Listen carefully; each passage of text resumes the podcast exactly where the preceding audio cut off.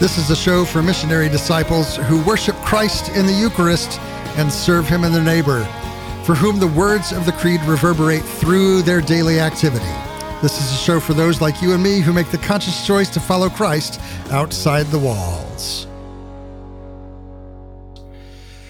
We're talking today about a lovely little book called Living Beyond Sunday, Making Your Home a Holy Place. It's available on Ascension Press, and it's written by a couple of guys and their wives that I have known for quite some time, Adam and Haylee Minihan. Adam is the Director of Communications for the Diocese of Tulsa and co-host of The Catholic Man Show. And then David and Pamela Niles, he's also with The Catholic Man Show. And one of the things that I like to point out is that you had to sit through pre-Cana classes before you could get married, where you had to listen to me talk way too much, but you're still married, so that's a success story. I didn't screw things up too badly. So glad to have you all here on the show today. Yeah, we're happy to be here. Thanks. Yeah, thank you for having us. Yeah, absolutely.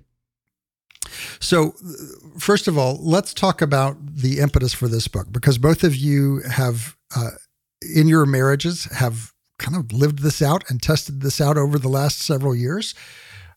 You've raised your children, creating a domestic church in your homes. Living Beyond Sunday is the title of the book, is named. But then what drove you or brought you to a place where you wanted to write these things down into the form of a book? Well, originally it was actually for our local diocesan magazine, the Eastern Oklahoma Catholic. They approached us before I started even working for the diocese and asked us to write a handful of articles about the domestic church. And so as we kept going and writing these articles on the domestic church, we had this idea of like, well, we've already done some of this legwork. Why don't we combine these things and make it into a book? And we originally thought that, we basically have it all written. We basically have the whole book done. It's completed. All we have to do is just send it in and it'll be over. And we quickly realized that that's not the case. It took a little bit more time and effort than that, but that's kind of how the origin of the book came about. Yeah. And so I've talked with a number of authors over the years who have co-written a book. But you have quad written a book. How did that kind of play out? What was that interplay like? And are you? I mean, David, you just recently moved away from the neighborhood, so are you all still friends after this process?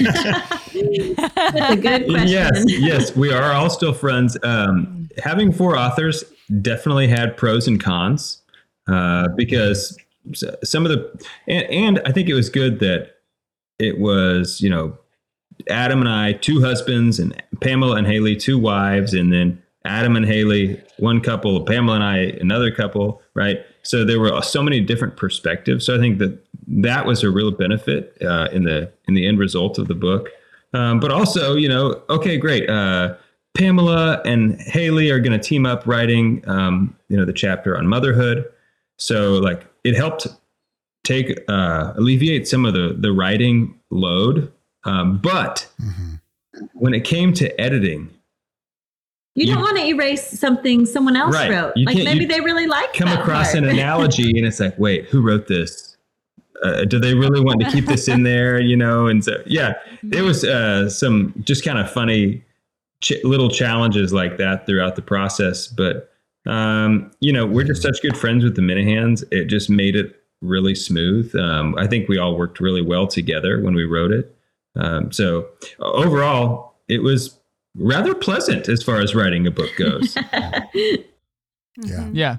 And it took all four of us to write, just a little over 100 pages. So if that goes to show you like how we are naturally writers, it took all four of us to write about 100 pages. So, yeah. But then four writers in four different writing styles. Yeah.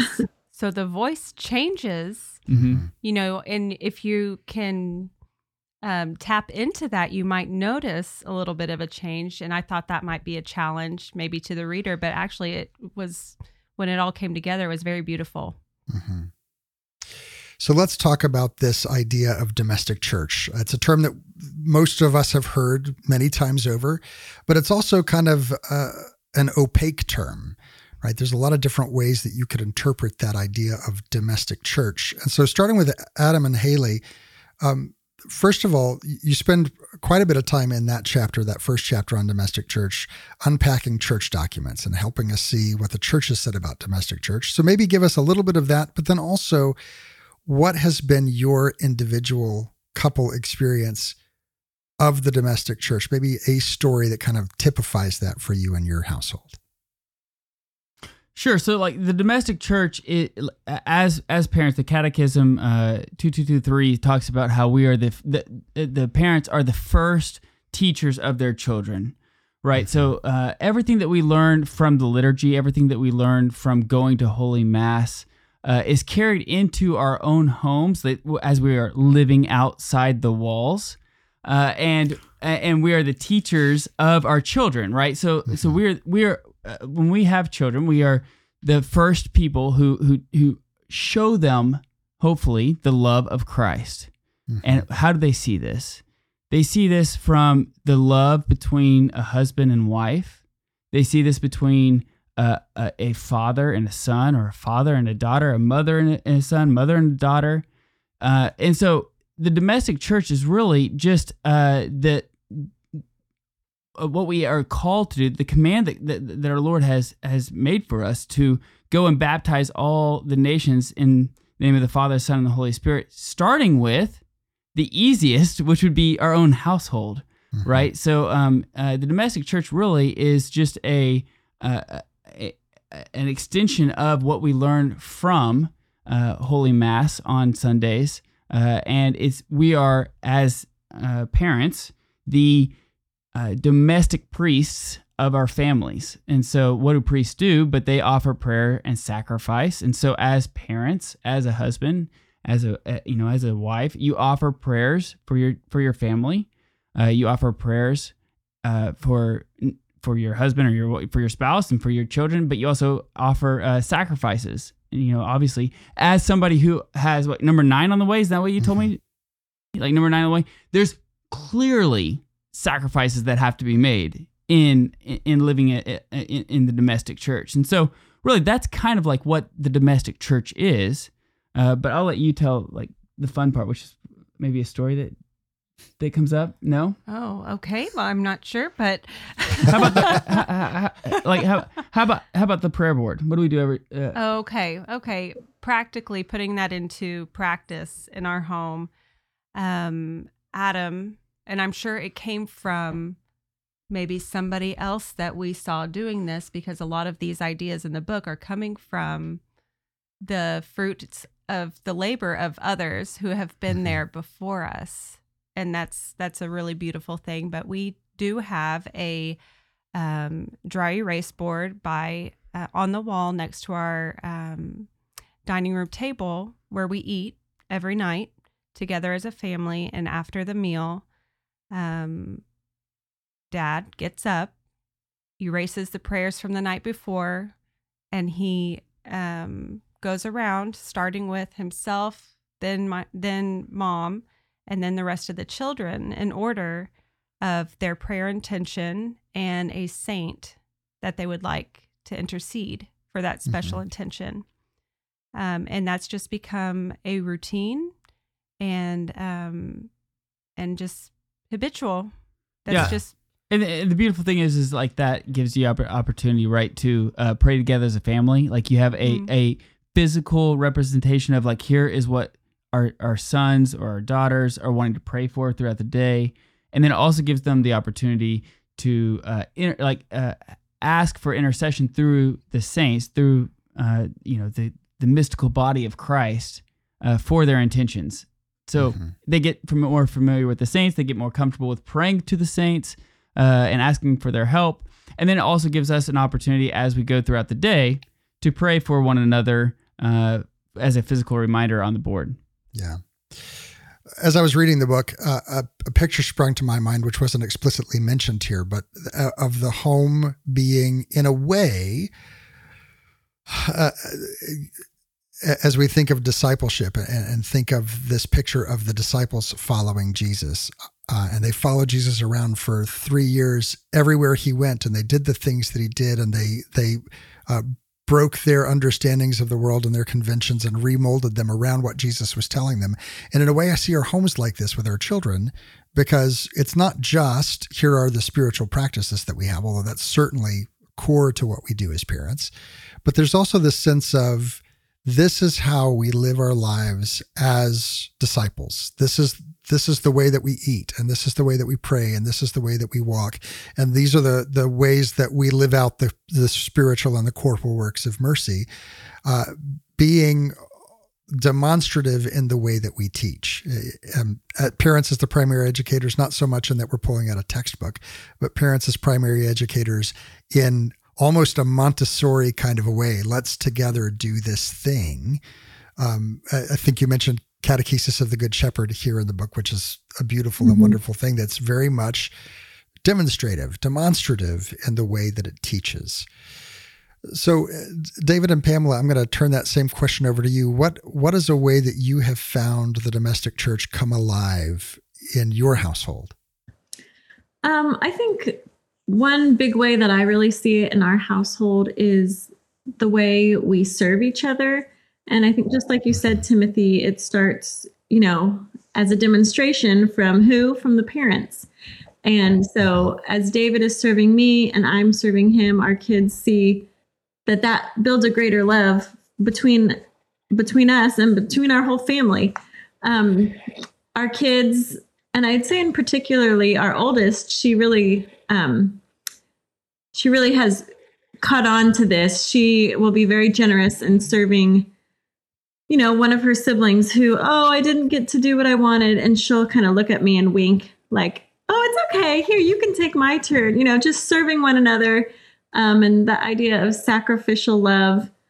I think we can see it, numerous times a day in our household. And it's just really beautiful knowing that they're starting to get it. That's what Christ does for us. He is, he came to serve, not to be served. So that's what comes to my mind. Yeah. I mean, I think just the truth is that in most ways, our kids are just like anybody else's kids, right? They're just almost exactly the same as every other kid. But a lot cuter. Yeah, obviously they're cuter. I mean, obviously. And they levitate, so that's pretty awesome. Yeah, I mean, they can only get a few inches, so we haven't quite crossed the half-foot mark yet, but we're working on it. But the thing that I really appreciate about them is just, we've been very intentional about the way and the things that we do in the home. Things like, all right, are we going to have a television? Where is it going to be? How much are we going to bring those things, into the lives of our children? And I can see the way that those choices have shaped their imagination. When I hear them playing in the background, the things that they play and just the things that they say to each other, are because their imagination has been fueled by the lives of the saints, by, these other good witnesses, by practices of prayer, scripture, right? Just some of these basic things. And that's their world. That's what they know. And Pamela and I do our best to not just make it something that we're teaching, but something that we are doing, right? Because I think that's really important. At the end of the day, if, your kids think that was just something they taught to us, but it's not something that they believe or that they do, then eventually they'll leave the faith too, So that's just what I've noticed about our domestic church, and I'm proud of them. One of the things I want to point out about your domestic church specifically that, there are a lot of people out there talking about liturgical living, a lot of books that you can get on that.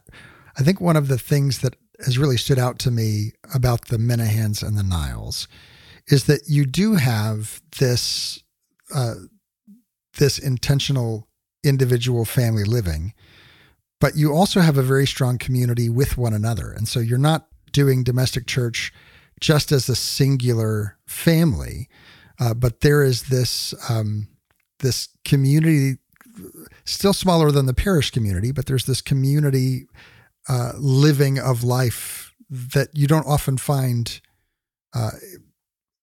in your typical parish town. Yeah, it's actually somewhat of a paradox, I think, that the family is the most exclusive thing on the planet. I mean, aside from marriage, but, it's hard to separate marriage and family. And so it's this exclusivity that kind of it's very important, because who's part of my family, and whose family do I belong to? Do I belong to any family? So there's like an important sense of identity, but like just a spoiler alert, the exclusivity of family isn't for the family itself. It's actually for the broader community. You need to have this, especially when your kids are young, this like Catholic bubble that they grow up in, where they're sheltered, where their innocence is guarded, where they can like flourish in a healthy imagination and all kinds of things, so that they grow up to be well-balanced adults who can participate well in society. And even the family, the domestic church, when it has the proper order, it is so that you can welcome others through the virtue of hospitality. So the family isn't even for itself, but it's for, in every way, it's for the community. So it's just ironic that the most exclusive institution is for everybody else. Mm-hmm. I seem to remember your pre-Cana teacher, I don't remember who that was, talking about the family being that kind of base molecule of the whole church. I think he had a lot of hair. He did at one point. At one point in time, I think he might have. And so as a molecule, it still retains all of the features, and not only does it retain all the features of the glass of water, but that molecule of water is what makes the glass of water possible. And so too, our families can act as that base element that creates the church that we're part of. Yeah, absolutely. So let's talk a little bit more about hospitality is obviously very important. It's one of the final chapters in the book. Adam and Haylee, what does hospitality look like in your household, and how do you communicate the value of hospitality to your children? I think that's a great kind of segue from what we were just speaking about the community, because you're building this community, and that doesn't really happen without the aspect of hospitality, welcoming people into your home, making a beautiful space for guests to come into, making it as stress-free as possible zone for people to feel welcome, and just seeing the different dynamics of the people who are coming in. Yeah, because I think that part of the book we said at the outset that a lot of this book is either something that we've learned from our family or something that we've learned from other people, right? So when you bring somebody else into the home, you share the traditions within the home with others, which is beautiful, right? Because when people come into our home, they are. We welcome them in, and we have them participate in prayer. We have them participate in the prayer board, like we just talked about a little bit ago. They participate in the rituals and the mantras that we have within the home. Well, that helps. That strengthens all of the church, right? Because as David comes over to my house and Pamela comes over to our house and they see some of the things that we're doing, they're like, oh, that's a great idea. We should implement that. And then they re-invite us back over to their house. We see what they're doing. We see the love that they're showing their kids, the traditions that they have within their home, and we're like, oh, that's a great idea. Let's take that and bring that back into our home. Mm-hmm. And so there's the beautiful. There's such a beauty to establishing traditions within your home, so that you can invite other people into your home to participate in these traditions, so they can take those, whatever they feel like is good for their family, and take those with them and do that themselves. Mm-hmm. And that can seem maybe a little intimidating, because I know as having people over to my house, I'm thinking, oh, this isn't in the right spot, and oh my goodness, the kids are doing this, and you know, it can be a little bit stressful. Maybe start with just making a meal for somebody, a small gesture of, oh, someone's new in the parish, maybe they've just moved here, let's make them a meal. That's showing your children, and that's an easy way where you don't have to feel the pressure of having somebody over. You start with something small, and then hopefully you can build up to that, but you know, it's never going to be perfect. The house, there's always... Yeah, well, I was just gonna say that it's just, I think it's a little funny that there's nothing like magic or like super mind blowing about, oh, you have people over and you have for friends over for dinner, but just doing the things that make life good, right? The things that you want to do, like when you do that together, there's just a very powerful effect. I mean, it's like, I don't know why they had to study it. They didn't have to, I guess, but they've shown that if your children see you, like if a child sees his dad engaged in spiritual conversation with another one of his dad's friends, that has, it's one of the key factors for whether your children stay in the faith as they get older. And it's like, of course it does. Just like when you do the things, like I said, that, hey, having friends over for dinner, having, some friends of the family over, that's just one of the things that make life good anyway. And God ordered it so that that's the things that we should be doing. Yeah, there's a number of factors that go into the studies have shown help our families stay Catholic. One of them you mentioned in the book is the family dinner, right? Taking that time to be together as a family is impactful. Another is to have other adults who are active in the faith present and speaking into their lives. So whether that be an RE teacher, whether that be some other adult that not their parent, telling them the same things that the parents are telling them and giving them that foundation. And then you mentioned in the book as well that sacrifice is a key component, both to the strength and the health of a family life, but also to us recognizing our place in the wider society, caring for the dignity of the human person outside the bonds of our family, outside the bonds of our congregation even, and into the wider world. Mm. Yeah, I mean, that's absolutely true. I mean, again, it goes back to if we are the priests of our family in the domestic church, not a ministerial priest, but a domestic priest, we offer prayers and sacrifices. So again, that's what we're called to do. Yeah. So in the couple of minutes that we have left here in this segment, one of the things that you talk about also is living liturgically. And there's lots of different ways that we can do that. We call to mind the seasons. We participate in Lent and Easter and Advent and Christmas in really tangible ways in the home. But then we also expand it beyond that. We've got a whole bunch of practices in our house, but I'm curious, what does living liturgically look like in the Minihan household?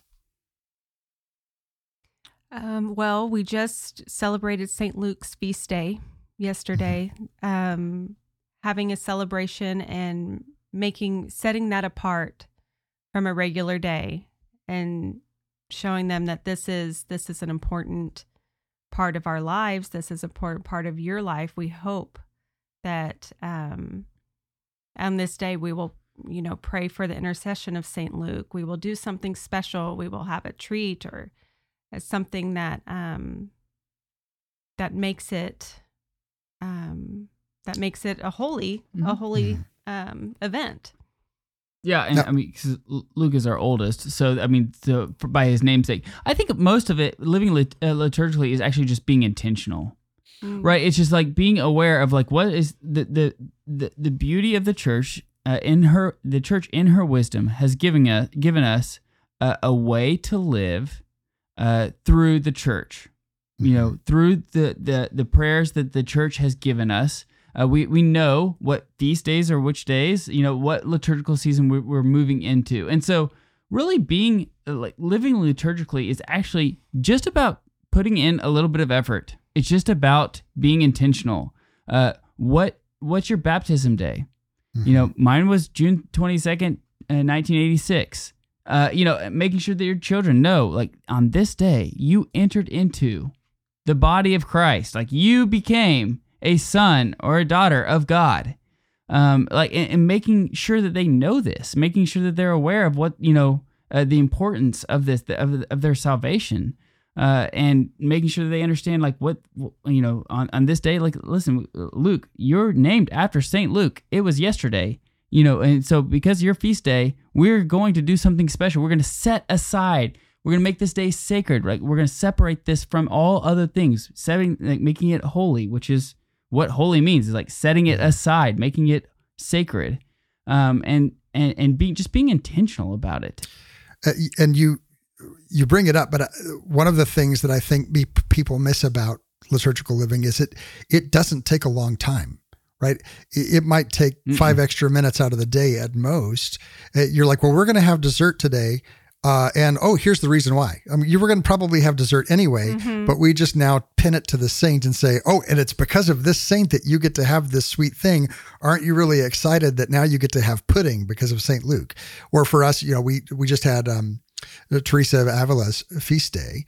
And so we do carameled apples on that day because, you know, it's getting into fall and carameled apples is the thing you do. And she was also a Carmelite. So nice. Right?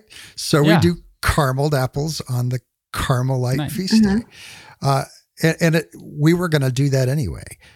So those traditions, kind of, they're really easy to make. You just do it one or two times. You add just a very little bit of, color commentary on top of it. And all of a sudden, oh, look, we're living liturgically.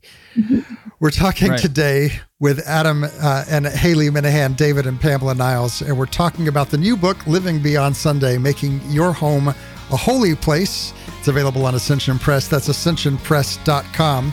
When we come back, we're going to continue this conversation into how we build our own domestic church for the benefit of our families and for the benefit of the church at large. Come be part of the ongoing conversation, facebook.com/step outside the walls. On Twitter, the handle's @outside the walls. Don't go anywhere. There's much more to come right after this. You're listening to Outside the Walls with TL.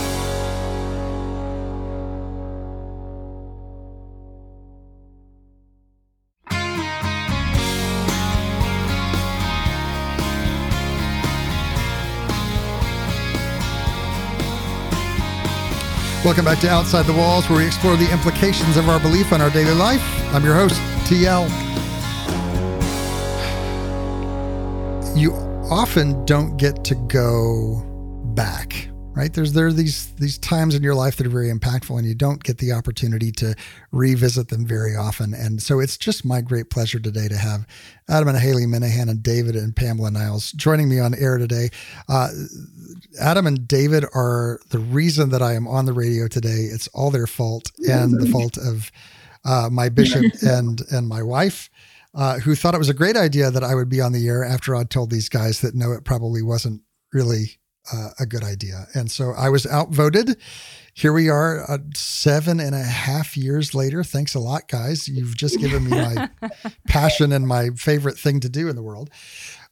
And joined by their lovely wives as they've written this book, Living Beyond Sunday, available on Ascension Press, talking about how we build the domestic church.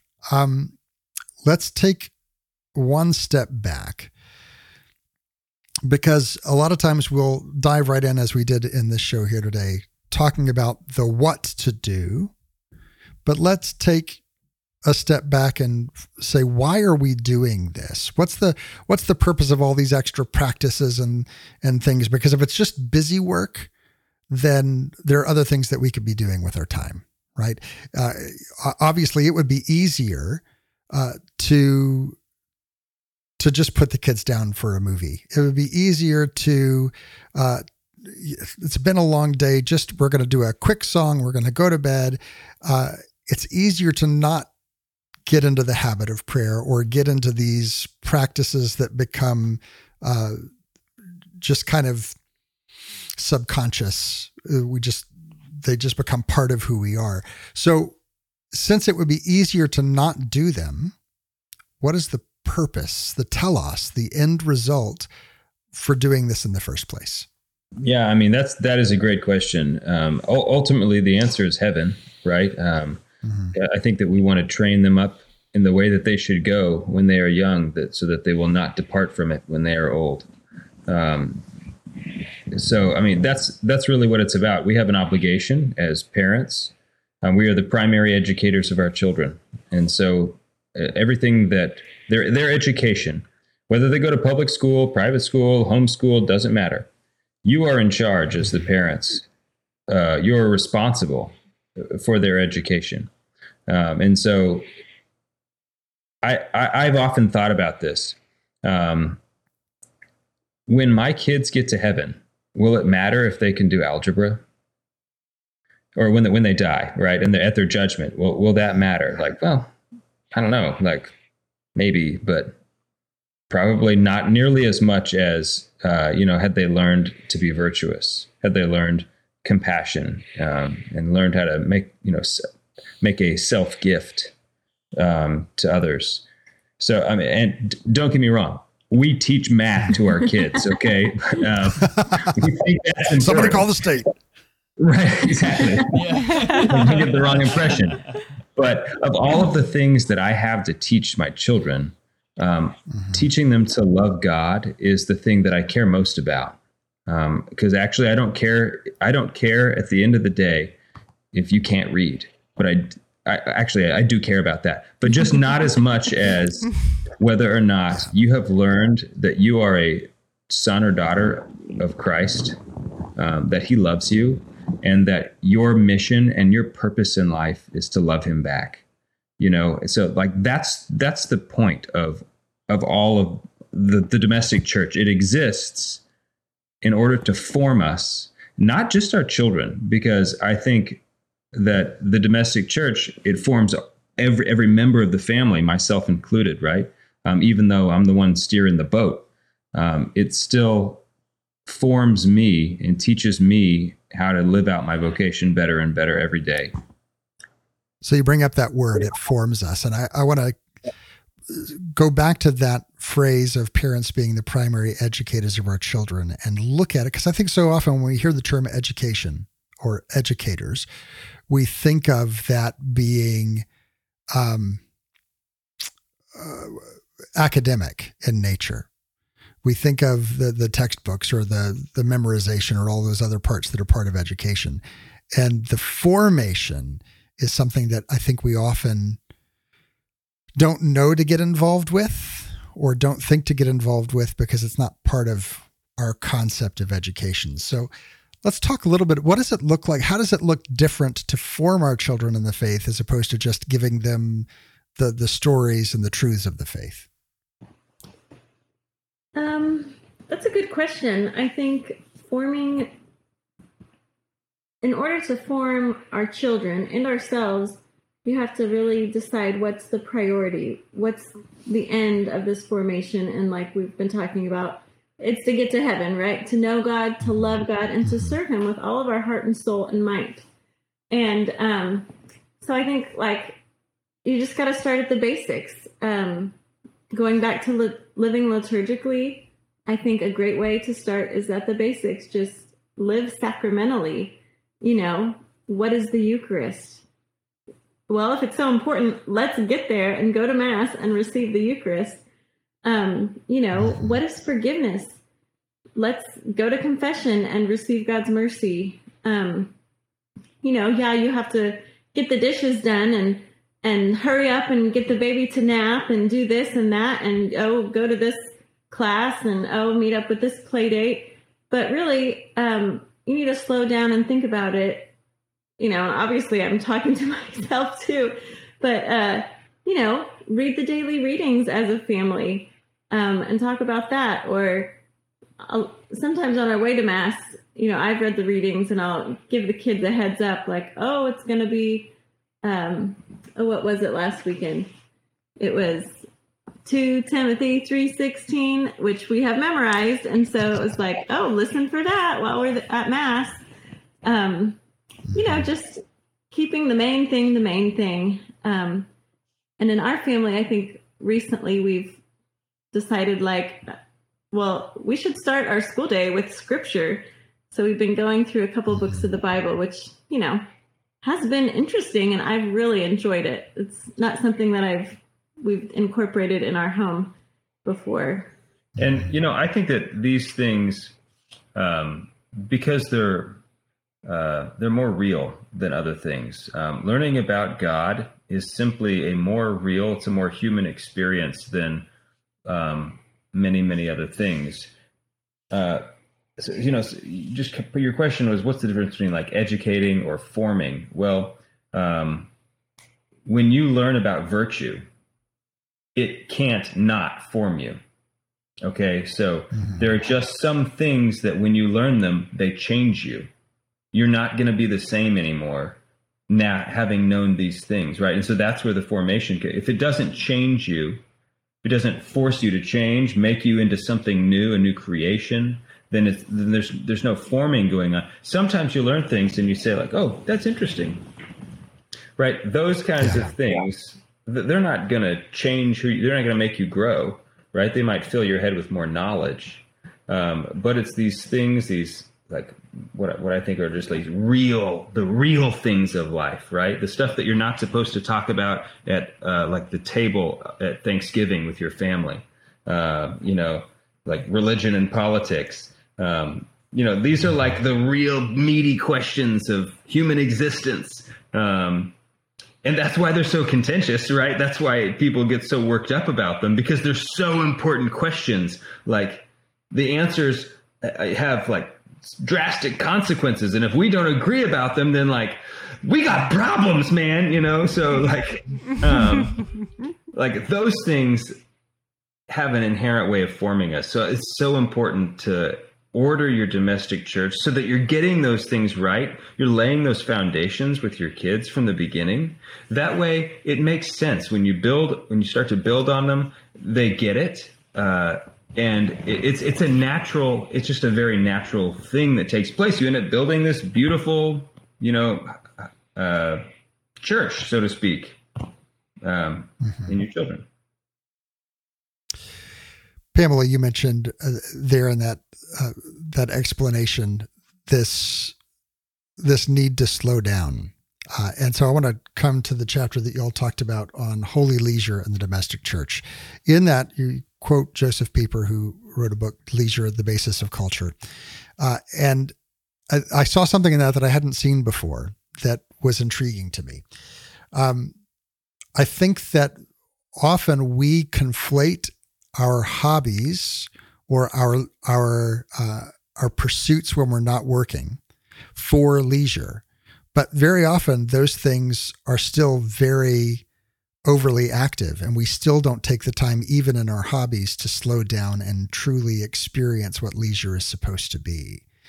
How do you instill a sense of leisure in your children to where they're not just going and busying themselves with activity, but actually taking the time to contemplate and to experience something new that our culture doesn't really often allow for? Yeah, I mean, so again, I think it goes back to intentionality, right? Being intentional. What does Sunday look like? Like Sunday is the day of rest. Mm-hmm. You know, Sunday is the day of leisure. Being on Calvary, right? It is Christ dying for us. It is the day in which our salvation takes place. And so John Senior has a beautiful saying. He says, "What is Christian culture? It is essentially the Mass." Mm-hmm. You know, so leisure is for its own end. And Joseph Pieper, in that book, he makes this whole argument that the end of, you know, leisure is for its own sake, and it's actually not even possible without some type of like. There's no way of having even like some type of festival without it being divine in a real way. And so, like, how do you do this? How do you do this within the family, right? So Sunday should be set apart. Sunday should be a different day. It should be not the same as all the other days. because this is the day that the Lord has, this is the day of salvation. This is the day that we have of celebrating who we are as Christians. And so most of the time, this is, we focus a lot on living liturgically on the feast days, right? Like this, like we were talking about, like, oh, well, let's celebrate certain people's, feast day, or like having cake on Mary's birthday and things like that. Like feasting is great, right? But we have to be able to, like, the reason why feasting is great is because we also fast. Mm-hmm. We don't understand feasting without fasting. And so this is whole, like, ontologically, feasting is better than fasting. Like this is what we say whenever somebody dies, right? Like that they may rest in our Lord, right? Eternal rest grant unto them, O Lord, that they may have this true leisure, that they may have this true rest within our Lord. So I think that in order to like have true leisure within the family, the week has to be structured insofar as that we have days where we fast. Specifically, like the church has given us days of Wednesdays and Fridays of fasting days, and then that way, when feasting comes, it is so meaningful. Like we have a day of feasting, and this is a day of joy. This is a day of saying, like, this, we are, Alleluia is our song. We are Easter people, and Alleluia is our song, as JP2 would say. Like we were excited about this, right? The Lord has risen for us, and so this is, leisure does not mean let's sit on the couch and watch Netflix for 4 hours. Right. That's not true leisure, right? That's not true leisure in the understanding that we have. The leisure is for its own end. Mm-hmm. And this is what like the book that you just mentioned, Leisure: The Basis of Culture, and Joseph Pieper, this is what he says in that book. Mm-hmm. TL, when you had mentioned the busyness and the, just little things here and there, even though they may be good and leading us to Christ, even when it is, it's during the week, it's not Sunday. There are times where Adam and I have to say to ourselves or to one another, okay, I know I have this women's group tonight. I haven't been with Adam for the past 3 days with, things that come up, the busyness. Yeah. So there's times where I will say, I'm going to say no to this women's club, even though it is a beautiful and holy and good thing to rest with my husband, mm-hmm. to sit down just together at the end of the day and just read, or mm-hmm. be there for bedtime with the kids, to pray with them as they're going to sleep. Yeah, because we're so utilitarian, right? In this modern culture, we're so utilitarian, right? So every action has to have some kind of outcome, right? Like, what are we doing if we're not? If it doesn't yield something great, then what are we doing? Right. But why are we not stargazing with our children? Why are they not reading poetry? Why are they not playing a musical instrument? Why are they not, enjoying a Irish folk song and singing together? Like, these are the kind of things that are good in and of themselves and create this awe and wonder and imagination within the children. This is the beauty of being out in nature. This is the beauty of like hunting season is coming up. And so, like, being able to be out in nature with your children and camping and all these kind of things, this is the beauty of that. Now, I will say, as we're coming here to a close, that if you really want to engage in that, I live up in the Pacific Northwest in the shadow of the mountains, and you should totally come and visit. We've been talking today with Adam and Haylee Minihan and David and Pamela Niles, who have just recently authored the new book, Living Beyond Sunday, Making Your Home a Holy Place, available on Ascension Press. That's ascensionpress.com. And David and Adam are also the co-hosts of The Catholic Man Show, so go ahead and take a look at that. We'll put a link to it over on our social media, but you can also just Google The Catholic Man Show, and theirs will pop right up. David and Pamela, Adam, and Haylee, thank you so much for being with us today. Yeah, happy to be here. It's a pleasure. Thank you. Yeah, what a blast. If you missed any part of my conversation with the Niles and the Minihans, have no fear. All of our episodes are archived over at OutsideTheWalls.com. While you're there, if you're looking for more, I've got good news. There is always more. Each and every week, we produce an extra segment that we make available to all of those who support the show through Patreon. Our Patreon support community helps keep us on the air, and in gratitude, we like to give them a little bit extra, an extra segment, 2 or 3 extra questions with our guests, and this week is a great one. If you've been considering becoming a part of that community, this would be a great week to do that. You can learn more by going to OutsideTheWalls.com and clicking that Patreon link there in the navigation bar. Now, let's go ahead and turn our attention to our readings from Scripture and from church history. That's the sound of the Verbum library launching up. Verbum helps you read Scripture in light of church teaching, putting the magisterium at your fingertips by linking Scripture to the Catechism, to the Fathers and Doctors of the Church, ecclesial documents, biblical commentaries, original language research, and so much more. You can learn more at verbum.com. For instance, I've been building my Verbum library for a long time. I've got over 3,000 books in that Verbum library, and I wanted to find something specifically about the domestic church. And so when we get to our reading from church history this week, I went into Verbum and I typed in domestic church. I put it in quotes so that I could find those exact 2 words together. And it came up just within seconds with 267 results in 91 books. Searched through all 3,200 of my books to find just those books that reference domestic church that could help me understand that better. And then I just sorted through and looked at which ones I wanted. I knew I wanted something that was a church document specifically.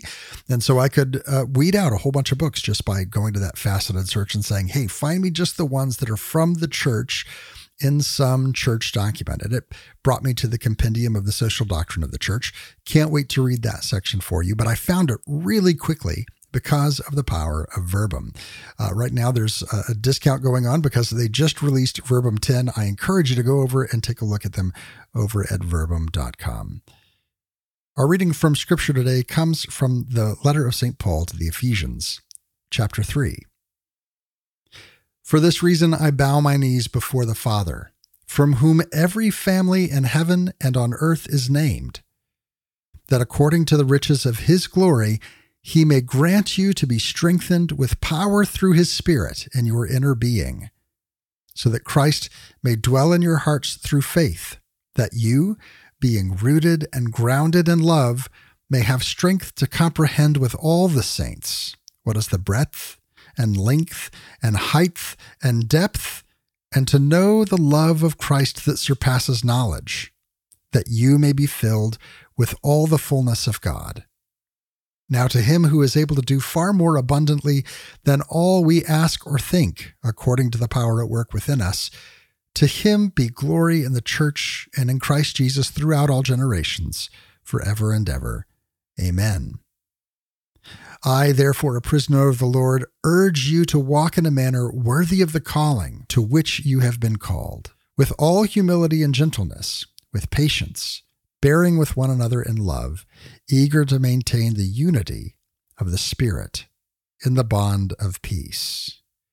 That reading comes from the letter of St. Paul to the Ephesians, and I expanded that a little bit further than we typically find in the lectionary for this reason. I think they're very closely connected. First is this, his big prayer, and all of those extra words that are going on there, is that we would be strengthened through faith, rooted and grounded in love, to understand the depth of God's love for us. When we come to know and to comprehend with all the saints the full extent of God's love, that changes us. It makes us different. And so it makes us different in our families.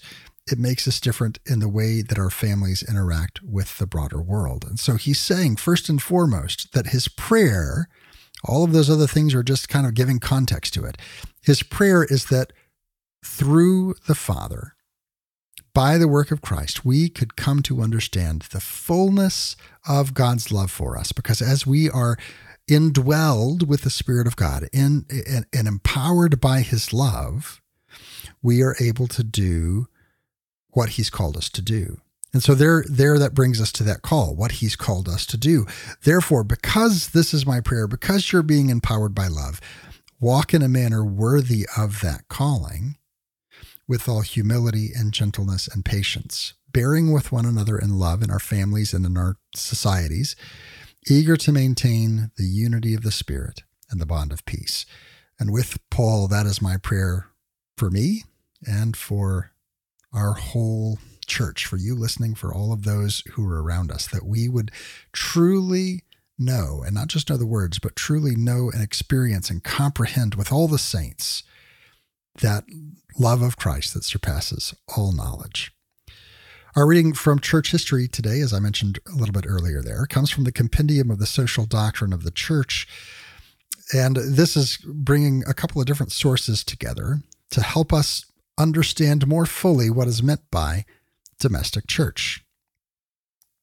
The sacrament of marriage takes up the human reality of conjugal love in all its implications and gives to Christian couples and parents a power and a commitment to live their vocation as lay people, and therefore to seek the kingdom of God by engaging in temporal affairs and by ordering them according to the plan of God.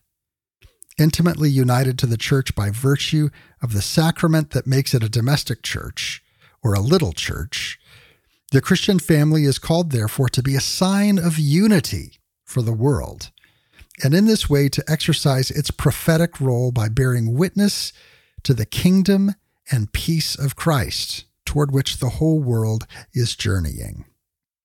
Conjugal charity, which flows from the very charity of Christ offered through the sacrament, makes Christian spouses witnesses to a new social consciousness inspired by the gospel and the Paschal mystery. The natural dimension of their love is constantly purified, strengthened, and elevated by sacramental grace. In this manner, besides offering each other mutual help on the path to holiness, Christian spouses become a sign and an instrument of Christ's love in the world.